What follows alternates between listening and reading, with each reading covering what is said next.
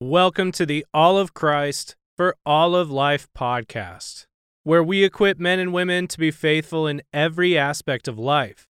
This week, you will hear Douglas Wilson's talk, A Theology of Modesty, from our audio collection titled Feminine Modesty. If you enjoy this talk and you would like to hear the rest from that collection, download the Canon app from the App Store of your choice and subscribe. Father in heaven, your name is to be praised above every name, and we can only do this through the name of Jesus, your Son, and our Lord. You have fashioned the world in such a way as to glorify it with names, with language, with metaphor. We confess that we do not understand how everything can be so beautiful in its own right, and then how it can be made more beautiful in how we speak of it. But this is the way you have determined the course of the world, and we rejoice in it. Neither do we understand how we, mere creatures, have been given the gift of language, knowledge, understanding, and wisdom. We are baffled that we are allowed to speak of you, and we are mystified at the prospect of speaking to you. But you have made a way. The finite can speak to the infinite, the sinful can speak to the holy. We rejoice before you, and we praise your name. In Jesus' name, amen. Remember the glory of routine the sun comes up every morning, and when it did so this morning, it did not come up tired and listless, muttering something about 6,000 years of this. The thing which keeps us from exulting in repetitive actions is simply this sin. We are called to a life of cycles, and this is to be our glory. The pattern of inscrutable repetitions that is set out in the book of Ecclesiastes is something which the righteous, righteous only by grace, can enjoy. This enjoyment is wisdom in a world of vanity. And this includes our worship. We gather here again to do many of the same things again, and it would be easy to drift off the point. We have a call to worship.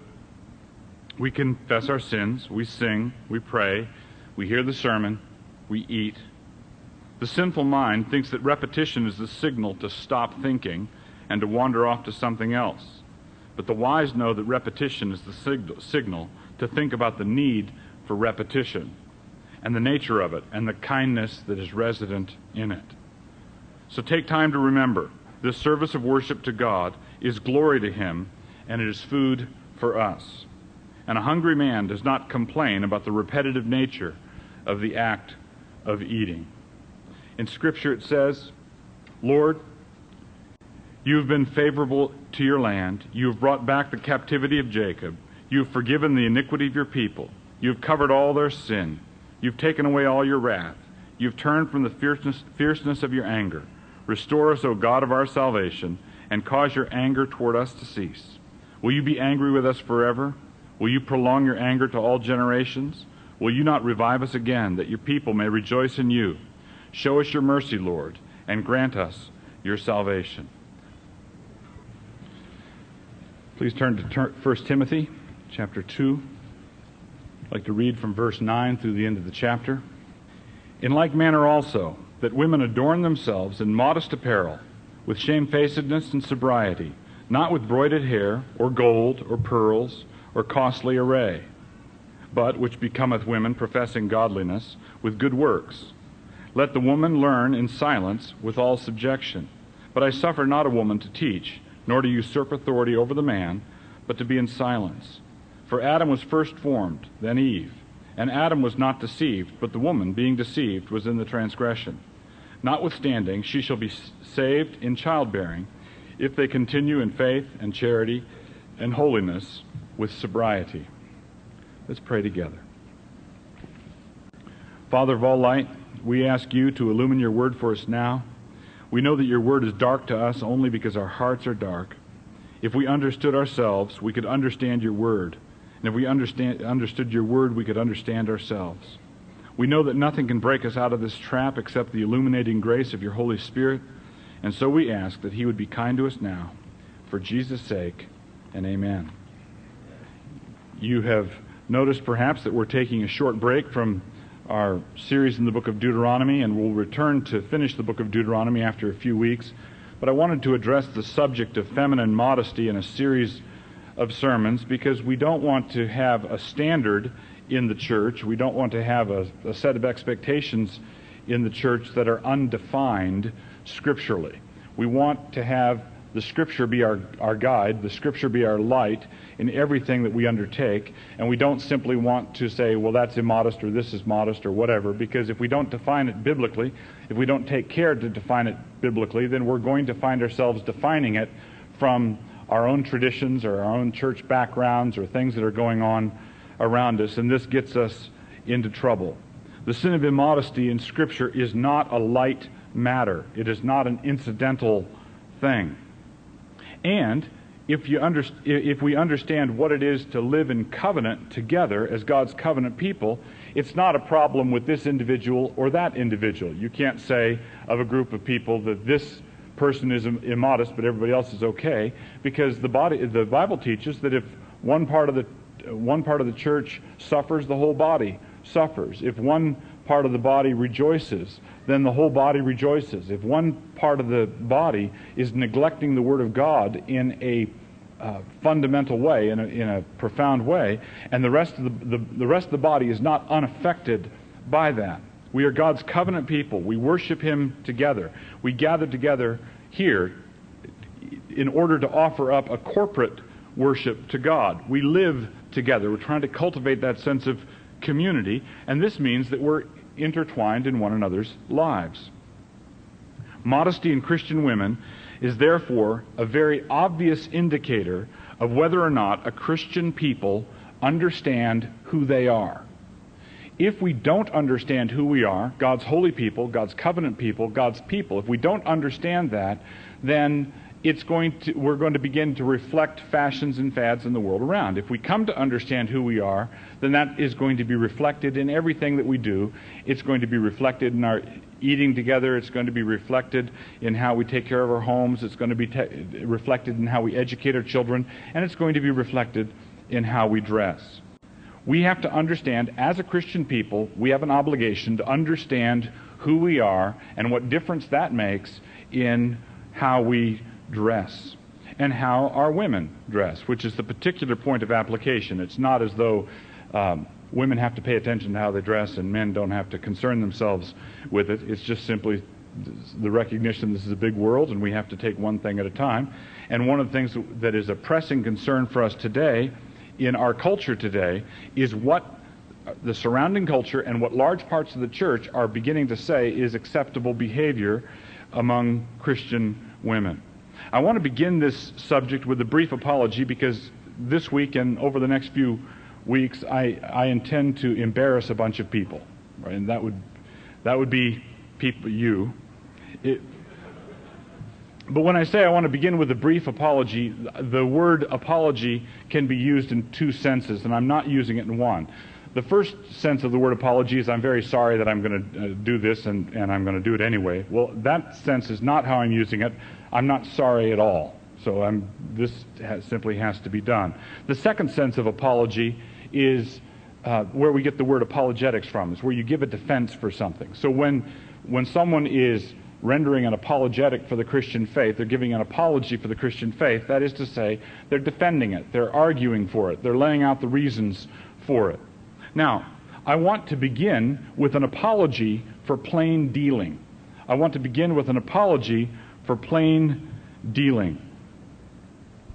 Because of our substitution of humanistic pietisms in the place of biblical law, we have found ourselves unable to deal with sin as God defines it.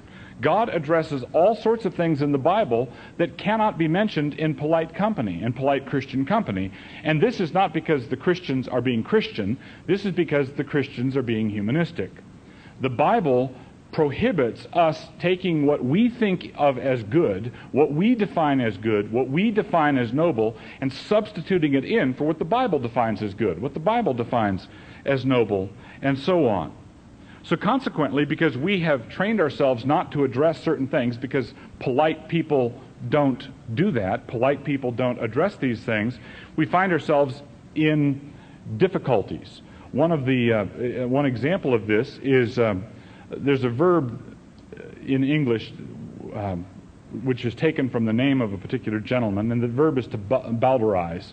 um, this gentleman undertook to clean up the works of Shakespeare and uh, to make some of the Shakespeare's plays suitable for reading in, in family gatherings. And an argument could be made for that for some of Shakespeare's plays.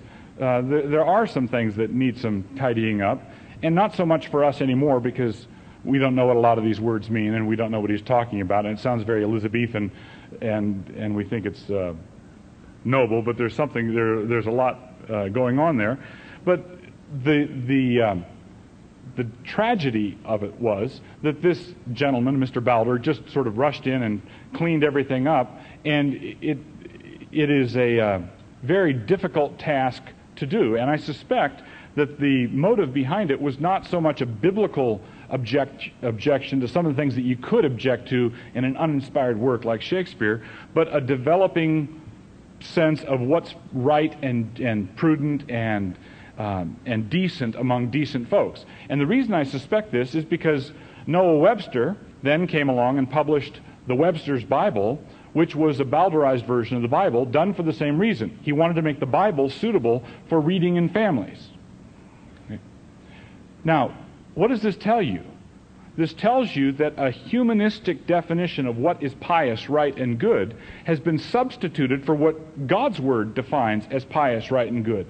God's Word is, is that which defines the, the standard of piety, the standard of decency, the standard of righteousness. All of this comes from the Bible. It does not come from our own traditions. But because we have allowed ourselves to become pietistic in how we define righteousness, oh, um, godly Christians would never say this, or a, good, a godly sermon would never mention certain things in the pulpit. You can't mention that in the pulpit. Well, would Ezekiel mention it in the pulpit? Would Isaiah mention it in his pulpit? Would Jeremiah mention it in his pulpit? Yes, yes, but we want to have a biblical church. Yes, yes, we want to, meaning we want to have a modern evangelical church that clings to its own traditions of what's decent rather than coming back to the Word of God. So, this has put us in the horrible position, because of our traditions, of having certain things that we may not say, we may not address, we may not talk about, because it would be indecent to talk about them. And then we drift into practicing those indecent things. We say that they may never be preached against, they may never be addressed by name, because that would be indecent. And then, because they're never preached against, we start to do them.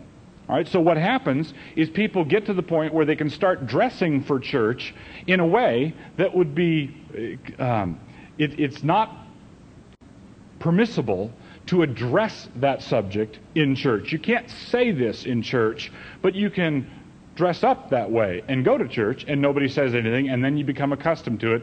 And we become accustomed to, to two things. We, we become accustomed to the pattern of immodesty in how people dress and we become accustomed to the practice of nobody ever saying anything about it. So what happens is we have this standard of decency that we apply to the teaching office of the church, and we don't apply it to the people who are violating it. And I think that this is simply a, a, modern example of that wrongheadedness that afflicts religious people everywhere. Jesus says, You foolish people, what sanctifies what? Does the altar sanctify the gold on the altar, or does the gold on the, al- uh, on the altar sanctify the altar? Which way does it go? Don't you understand what's more important than uh, which thing is the more important? Well, this has put us in the position of having to ignore the elephant sitting on the coffee table because we all have somehow acquired a taboo against saying elephant. So you, nobody can say it, but everybody can see it. And everybody can think it. Everybody can notice it. Everybody can say jeepers to themselves. As, as long as they don't say, What are you doing? How did your father let you out of the house like that? Why, why are you showing us your breasts? Why are you doing this? And everybody says, he said breasts in the pulpit. He did it again. He, I did it some time ago in the call to worship, and now I did it again. Well, th- this is the problem. We have gotten accustomed to this idea that you can do certain things and and they're invisible as, as long as nobody says anything about it.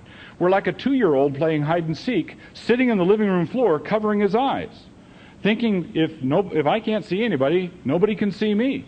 And if it's not addressed biblically from the Word of God, then we just don't, uh, we have no recourse. We have nothing we can do. Consequently, as biblical Christians, we should prefer to have certain things addressed in church, said in church, so long as it is taken from the Bible, than to have other things routinely done in church, things which are plainly condemned by the Word. All right, there are people who do things that the Word condemns, and we have this unwritten agreement that you don't say anything about it, but you do something about it, you, you, you do what you do in violation of the word, and you can't rebuke it because to rebuke it is indecent, and to do it is not. As these sermons progress, I want you to understand that I'm going to be attacking three particular sins, and I want to attack them with defi- I want to attack them with biblical definitions. I want us to understand that we're not we're not subject to any particular um, culture or, tr- or man made tradition, but we are, as Christians, subject to the Word of God. And I want to attack three sins with regard to this. And I'm not going to handle any of them with excessive gentleness. One, first, and this might you might not ex- be expecting this at this point. One is the sin of being a pietistic and gnostic biddy biddyism, whatever, if you want to call it something, biddyism would be that of scurrying around, checking out everybody else's hemlines, checking it out according to a standard that you learned uh, from, not from the Bible, but from maybe the dress code at the junior high school that you went to back in Wichita. All right? And this has somehow become universalized, and it's applied to the whole Christian church, and it's done, done according to two things. Pietism, which is the, the taking of a standard that is not the Word of God and substituting it in as though it were the Word of God. That's what pietism is. It's a, it's a form of legalism done in the name of a higher walk, done in the name of a closer walk with Jesus, done in the name of a higher standard. That's pietism. Gnosticism is that view that is suspicious of the material world. The material world is seen as somehow inherently corrupt the spiritual realm is good, the material realm is bad, and this takes um, lifts certain expressions from in Scripture out of context and says, well, the spiritual man, and then we say, okay, a spiritual man is someone who's who inhabits the realm of ether and not the the world of matter. Well, if we go back to the book of Genesis, we see from the beginning that the creation of the world was not the fall. The creation of the world is not to be identified with the fall, the fall came after. God made the world and said that it was good. He pronounced his blessing upon it. God made men's bodies the way they are and said it was good. He made women's bodies the way they are and he said it was good. And we are not commanded to disguise the fact that God has made a differentiation between men and women.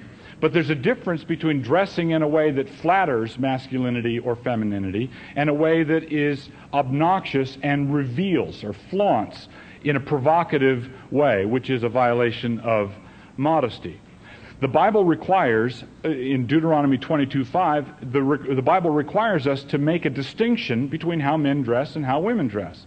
And, the, and I don't think that we are to try to obliterate all uh, indicators of how men are shaped and how women are shaped. That, that is Gnosticism. That says that we are, some, we are somehow required to put everybody in a, in a big mattress sack. And all, we have all these women uh, dressed in a mattress sack, or if, they, if we deck them out as though they were Muslim women and not Christian women, and they, and they, they look out through this little eye slits as though they were in a pillbox or something, and they're just all covered they're, all covered with cloth everywhere. That is not biblical modesty.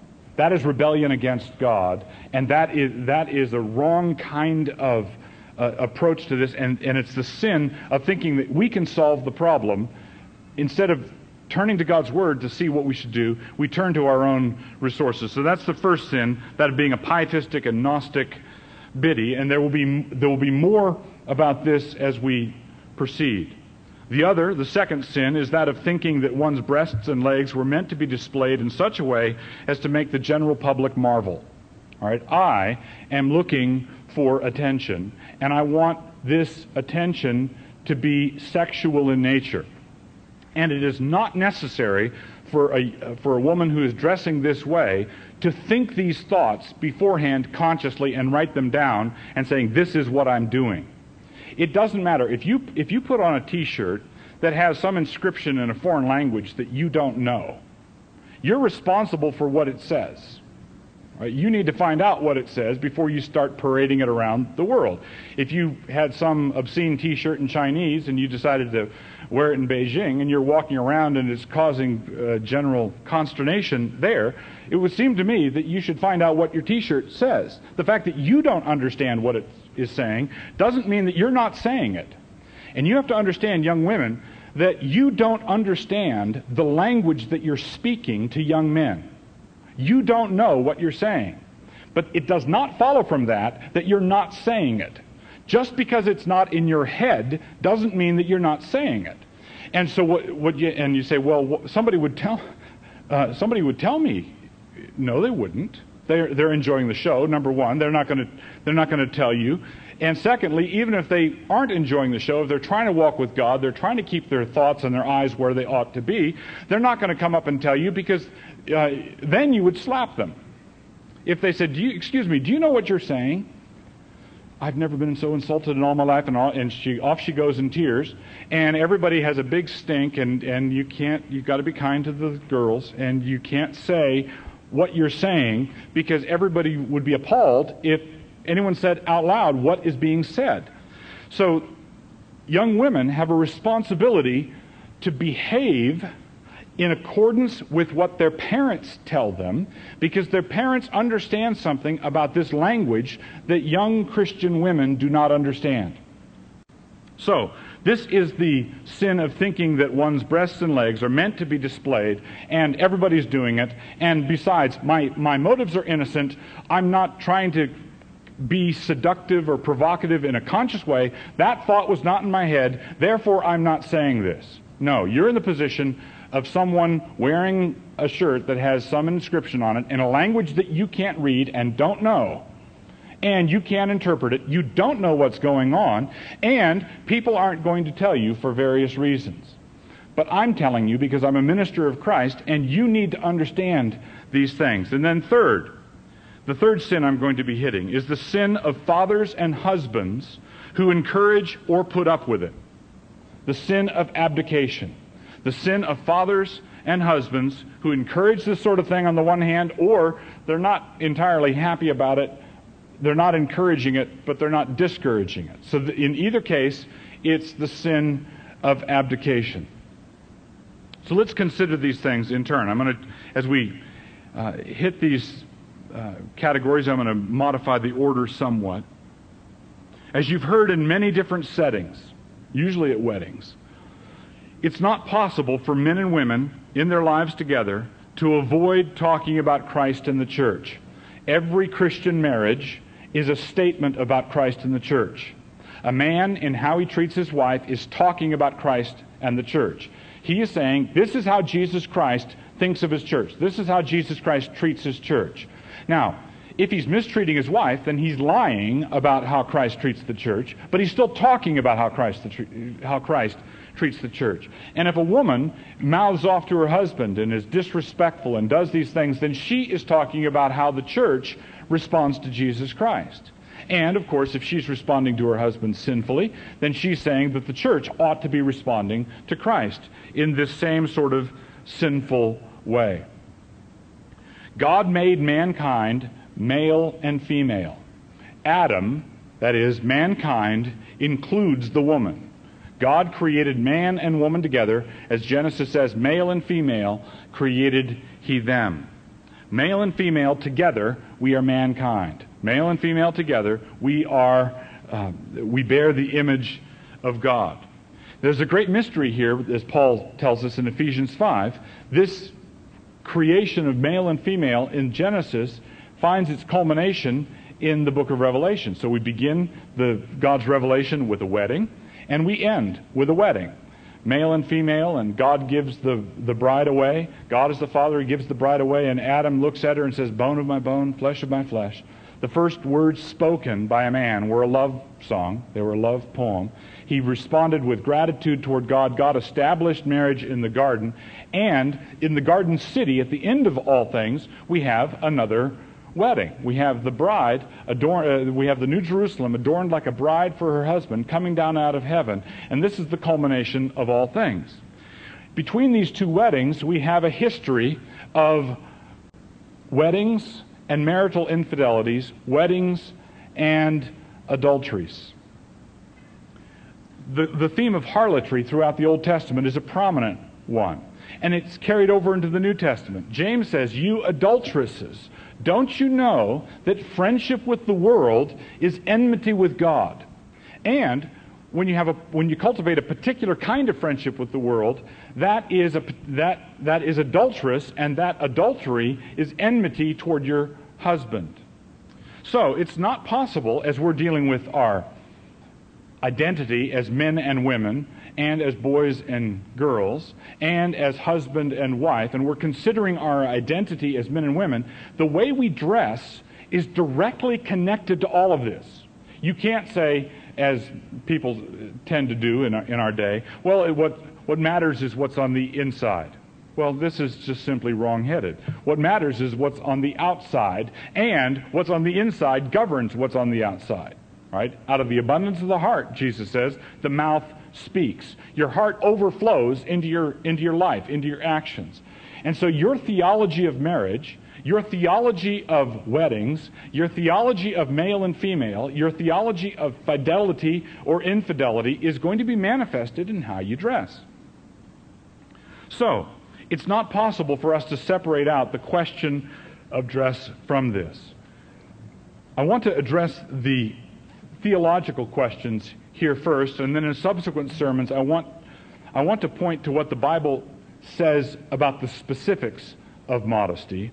And here, I simply want to give an overview, an introduction, a theology of the thing.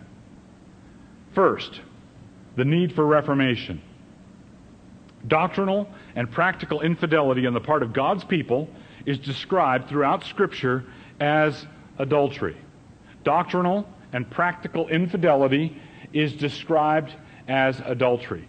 God married Israel, and when she played the harlot after other gods, as and that expression comes up often, and you see it uh, probably in its clearest statement in Hosea and Ezekiel. When God's people went after other gods, when, when God's people began listening to the doctrinal teaching of false teachers, when they began to worship other gods, when they began to practice other things, this is described throughout all Scripture as adultery.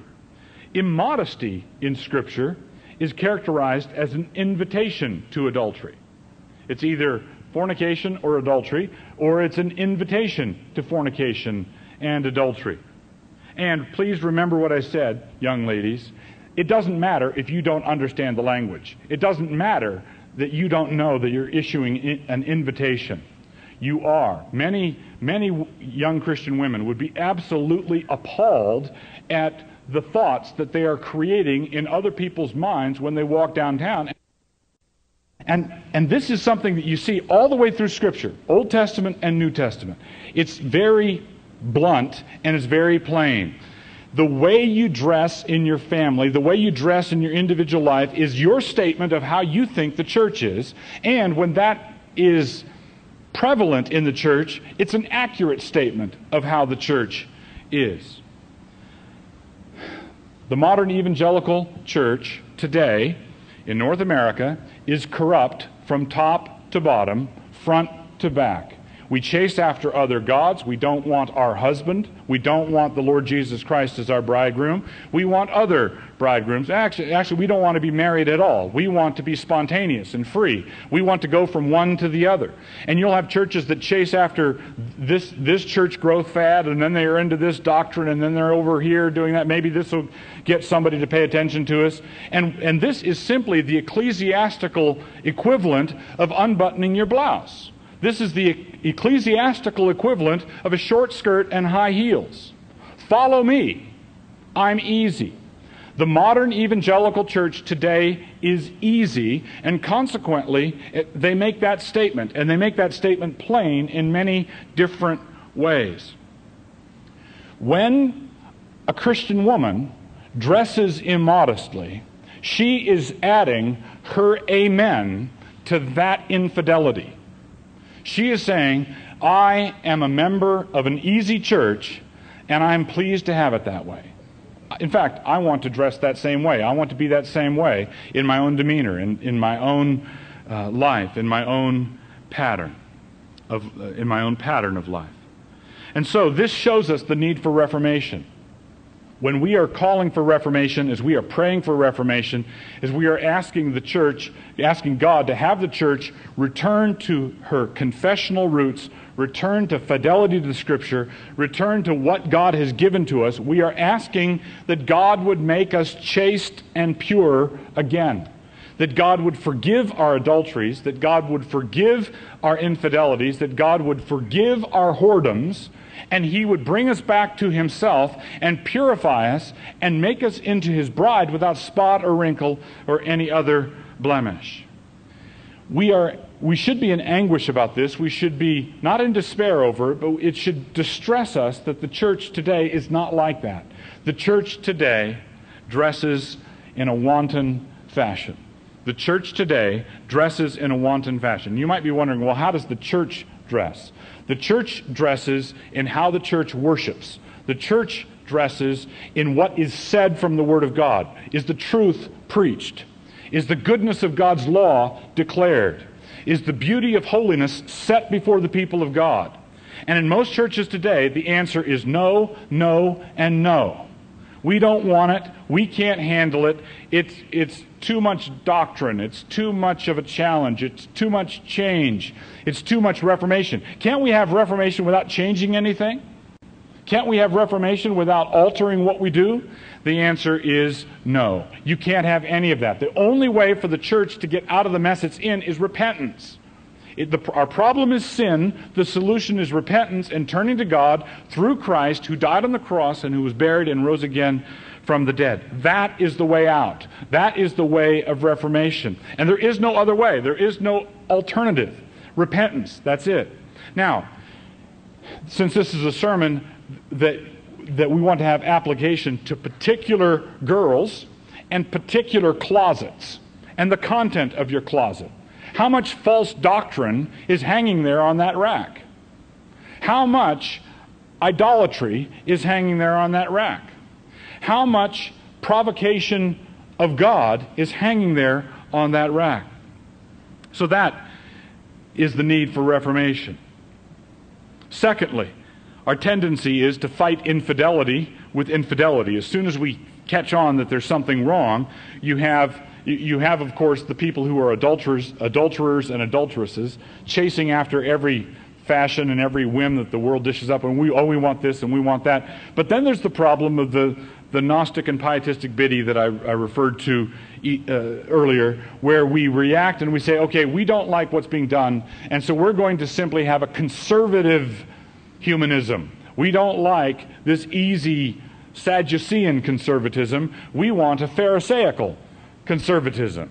We want, but we want the word of man to govern. We don't want the word of God to govern. We want the word of man to govern, but we want to be decent middle class folks. And so we will have a humanistic, Pharisaical word govern what we do instead of a liberal Sadducean word governing what we do.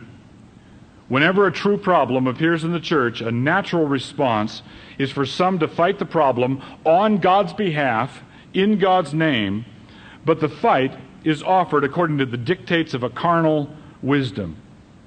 In other words, we fight with traditional values instead of with Holy Scripture. Scripture is, has to be the standard. The reason we don't use the Scriptures to fight this tide of immorality and this tide of the reason we don't use the Scripture is because the Scripture, read rightly, condemns more than this. It condemns more than the immodesty. It also condemns many of the conservative pietistic traditions that we find uh, so precious. So the word condemns more than just immodesty, it condemns many of our little virtues. But we have to understand that pietism always brings in impiety. Pietism doesn't work. Pietism betrays its name.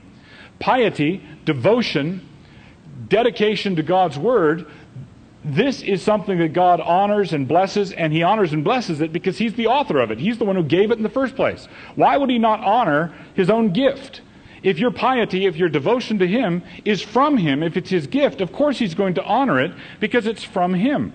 But if we manufacture a little devotion, if we manufacture a little pattern, oh, a Christian woman, you know, if, if, if if you're a Christian woman, you've got to obey this rule and that rule, and it goes back to the, the dress code in the, the strict junior high you went to.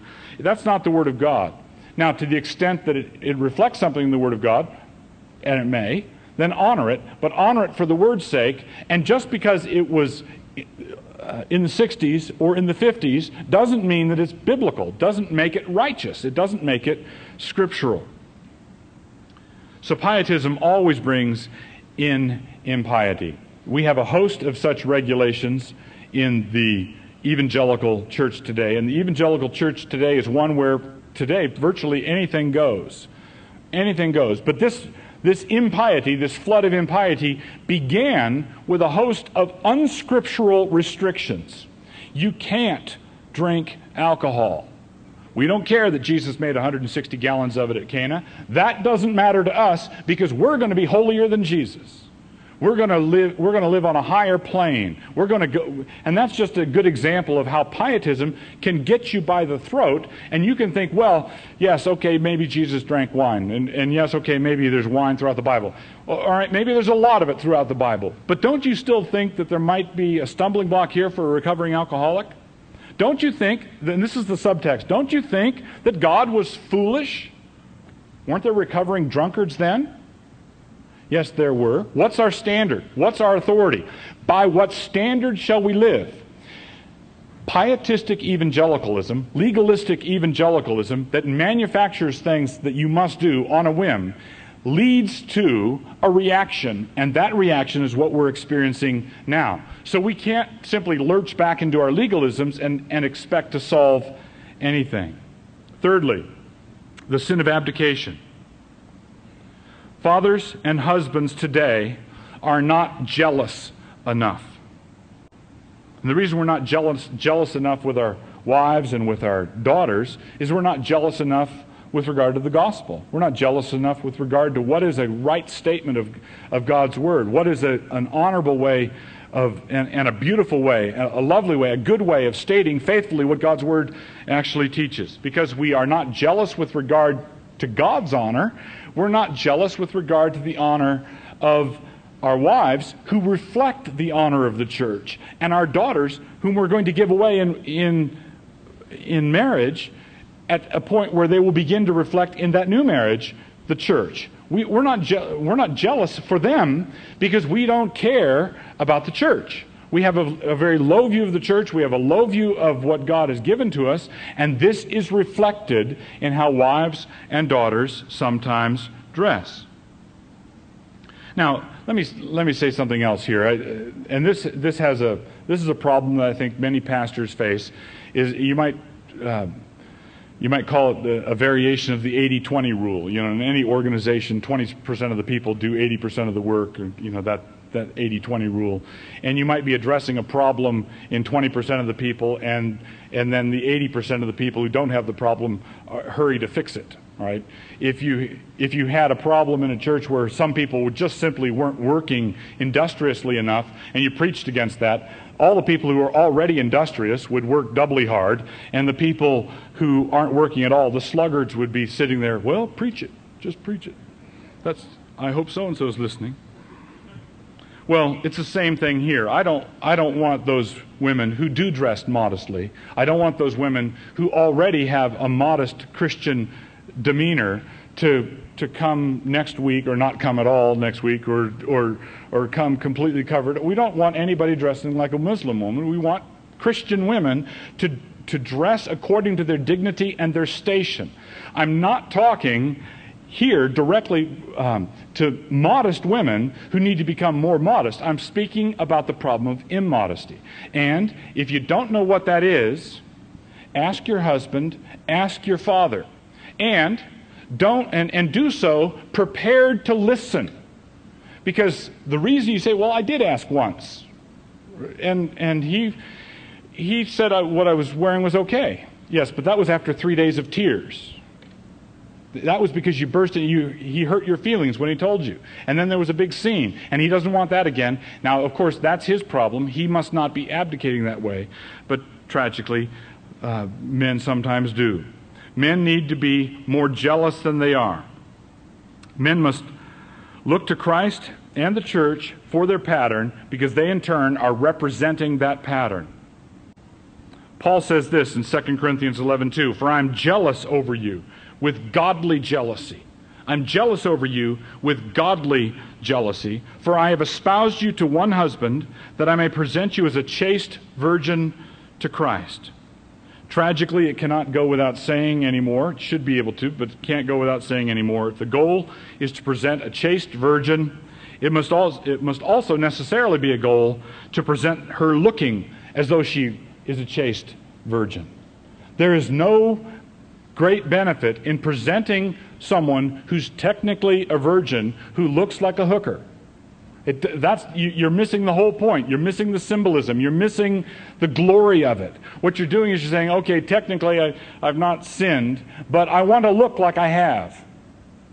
I'm not cha- uh, I, I am chaste, but I, I want to look as though I, ha- I am not chaste.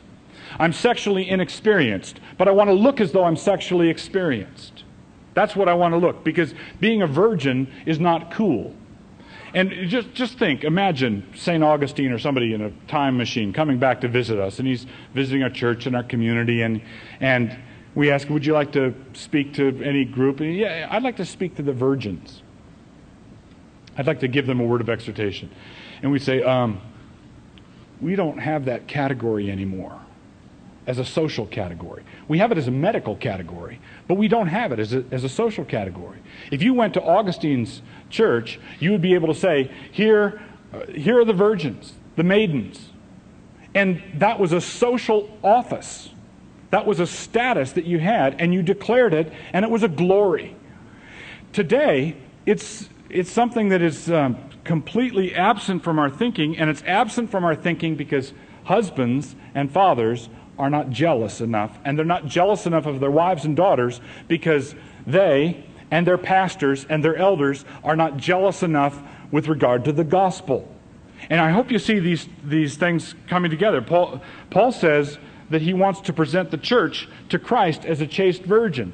But the, his metaphor, his analogy, depends upon having this lived out in the community. He knew, and the people he was writing to knew what it was to present a young woman as a chaste virgin.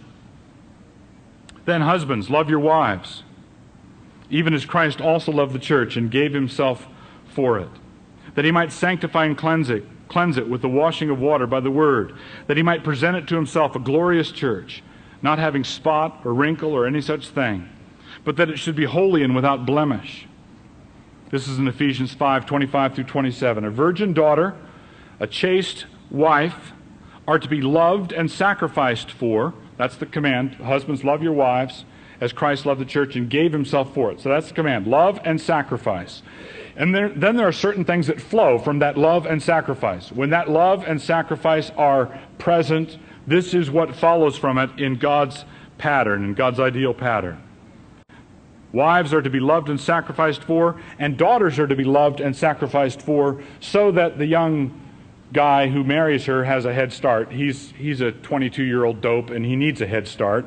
And so what happens is the fa- a, wise and experienced father needs to love his daughter and, and give her uh, the, the glory and the, the, the, the absence of a blemish, the, the moral character that will enable a young man to look at what her father has done and imitate that and then take it from there and learn as he goes, as he, as he considers the scripture. So, what is the result? That they might be cleansed, glorious, spotless, without wrinkle or anything like it, holy, and without blemish.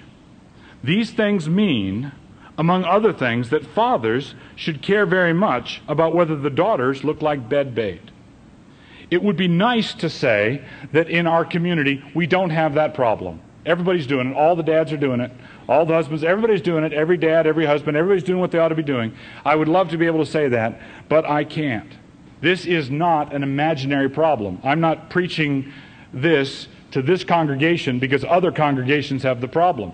They may, but that's not the reason for this sermon. We need to tighten up. We need to understand what we are doing, who we are. But remember, as we tighten up, there's a, there's a carnal way of tightening up, there's a worldly way of tightening up, there's a Pharisaical way of tightening up, and there's a biblical way of tightening up. And I have to say that others of you need to loosen up. Right? Some, some people need to tighten up, some people need to loosen up so that we can be Christian people. Now, the problem with saying some people need to tighten up and other people need to loosen up, the problem is that the wire, when sin darkens the mind. And so when I say some people need to tighten up, the people who need to loosen up tighten up more. And when I say some people need to loosen up, the people who need to tighten up loosen up more. They don't hear the right word to the right person. And consequently, we have to depend upon the Holy Spirit to drive this point home in the right place, at the right heart, at the right time. If you have a problem with immodesty, you need to fix it. If your daughters, if your wives have a problem with immodesty, that's not their problem. Fathers, husbands, that's your responsibility. And you can't say, oh, I don't like it that they look this way, but what can I do? Well, you can be a man. It says in Deuteronomy 32, twice in Deuteronomy 32, and in Psalm 78, Psalm 78, 58, God's jealousy is visited this way. When Israel goes whoring after other idols, when Israel begins looking like she's heading that way, God's jealousy, Scripture tells us, provokes him to anger. Anger is the response of jealousy. If there's nothing your daughter could do to make you angry, you don't love her. If there's nothing your daughter could do to make you angry in how she dresses and how she looks, then you don't love her. You may be sentimentally entangled. You may like her. You may want, you know, you may like what she brings, but you don't love her. You don't love her biblically. Love is jealous. Love is possessive. Love says, honey, I know what young men are thinking. I used to be a man just like that. And it's taken a long time walking with God, mortifying the flesh as the scriptures tell me to do. John Owen once said, Let not ma- that man think he makes any progress in godliness, who walks not daily over the bellies of his own lusts. That is what Christian sanctification is. It's grinding it out by the grace of God. And a, a Christian man who is has a handle on it, has, under, has come to understand something of what it is to get a grip, something of what it is to walk in a way that is honorable to God and respectful to his wife, is not going to allow his daughter to go out and cause consternation in the Christian community. And if he does, he doesn't love her, and it doesn't matter what he says he does. Because love is jealous. Love is jealous. And if, if love is not jealous, it isn't love. And if that jealousy cannot be provoked to anger, then it's not the kind of jealousy that God exhibits toward his people. This relates to another aspect of this, and that is to say, I said earlier that the modern evangelical church is in a state of high corruption. And that, uh, a corollary, if you put these two things together, is that God is angry with the church today. God is angry with the church today. Reformation is not a cool thing for us to experience, but it doesn't matter to God. That's not what we're saying. Why have you hardened our heart, Isaiah says, to turn from your way? We need to ask God, why is God, God, why are you visiting this judgment upon your people? Why are we so unfaithful to you? Why do we hold your gospel in such contempt? Why do we hold your worship in such contempt? Why do we hold this table in front of us in such contempt? Why, why have you hardened our heart to do this? And cry out to Him, asking Him to restore us and, and, and bring us back to uh, bring us back to a glorious and pure chastity. Well, this is the, the fundamental issue before us. Are we going to be jealous or not? Biblically jealous. Of course, sinful jealousy can be irrational. Sinful jealousy, if someone has the problem of biddiness if a husband isn't standing up to his daughter who's dressing in some skanky fashion, right? She dresses in some, some skanky fashion and he doesn't stand up to her, then he doesn't love her. Well, of course, if his wife is vulnerable to the problem of being a biddy and says, Oh, I saw so and so's ankles. And I think it's a provocation. I read this. I, I, read this reprint of a 19th century book that was saying this, that, and the other thing, and, and there was a three-inch slit down there by the floor that I saw, and that's how I saw her ankles. And I think you should speak to her husband. I think that the the Christian man would speak to his wife about that, and if he doesn't do that, then he doesn't love her. So now some of these specifics we're going to have to get into and look at what the word actually says, and that's what we're going to do uh, in the future. But let me conclude with one other thing, one application. Even though we've not gotten to the specifics, we can make one application from this text. The application is necessarily general because specific definitions from the word are going to be developed later. But, the, but one fundamental principle can be drawn. This is a command in our text, 1 Timothy 2. This is a command to adorn. It's a command to adorn. Just as men are commanded to lift up holy, hair, uh, holy hands in prayer, so the women are commanded to dress in a certain way and comport them themselves in a certain way, indicating, I think, contextually, that the way they dress is offered up as a prayer. Just as men lift up holy hands in prayer, so the women are to dress in a certain fashion that honors God. And notice that they are commanded to adorn themselves. In like manner also that the women adorn themselves in modest apparel. Now what the, the legalism does, and there is a strong there's a there's a, a strong streak of this in the American character, they see it as adornment versus anti-adornment. They see it as adornment versus no adornment. Makeup versus no makeup.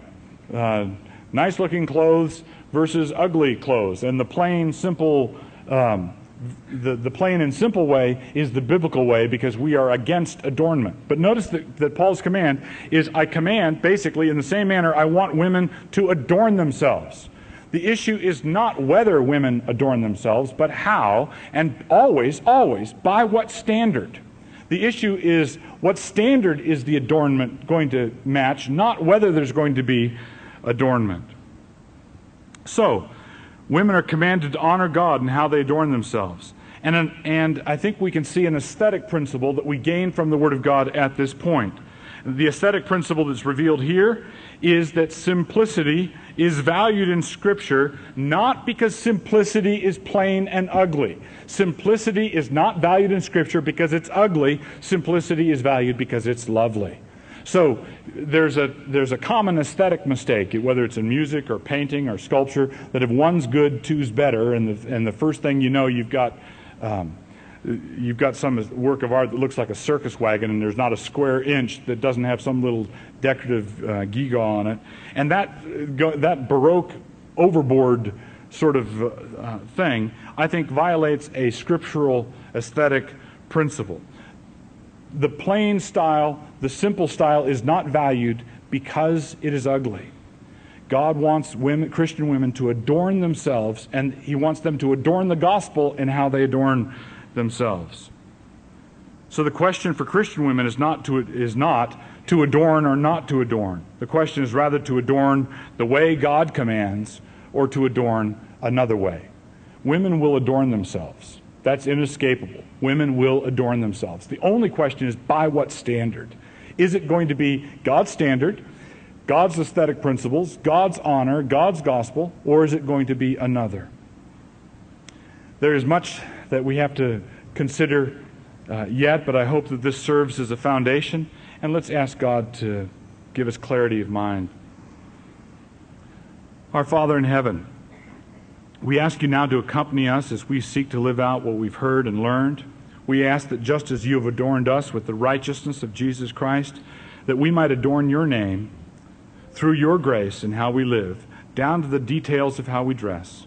And we ask for this confidently because we pray in Jesus' name and amen. Thanks for listening to this week's edition of the All of Christ for All of Life podcast. You can find that talk and the rest from Feminine Modesty on the Canon app.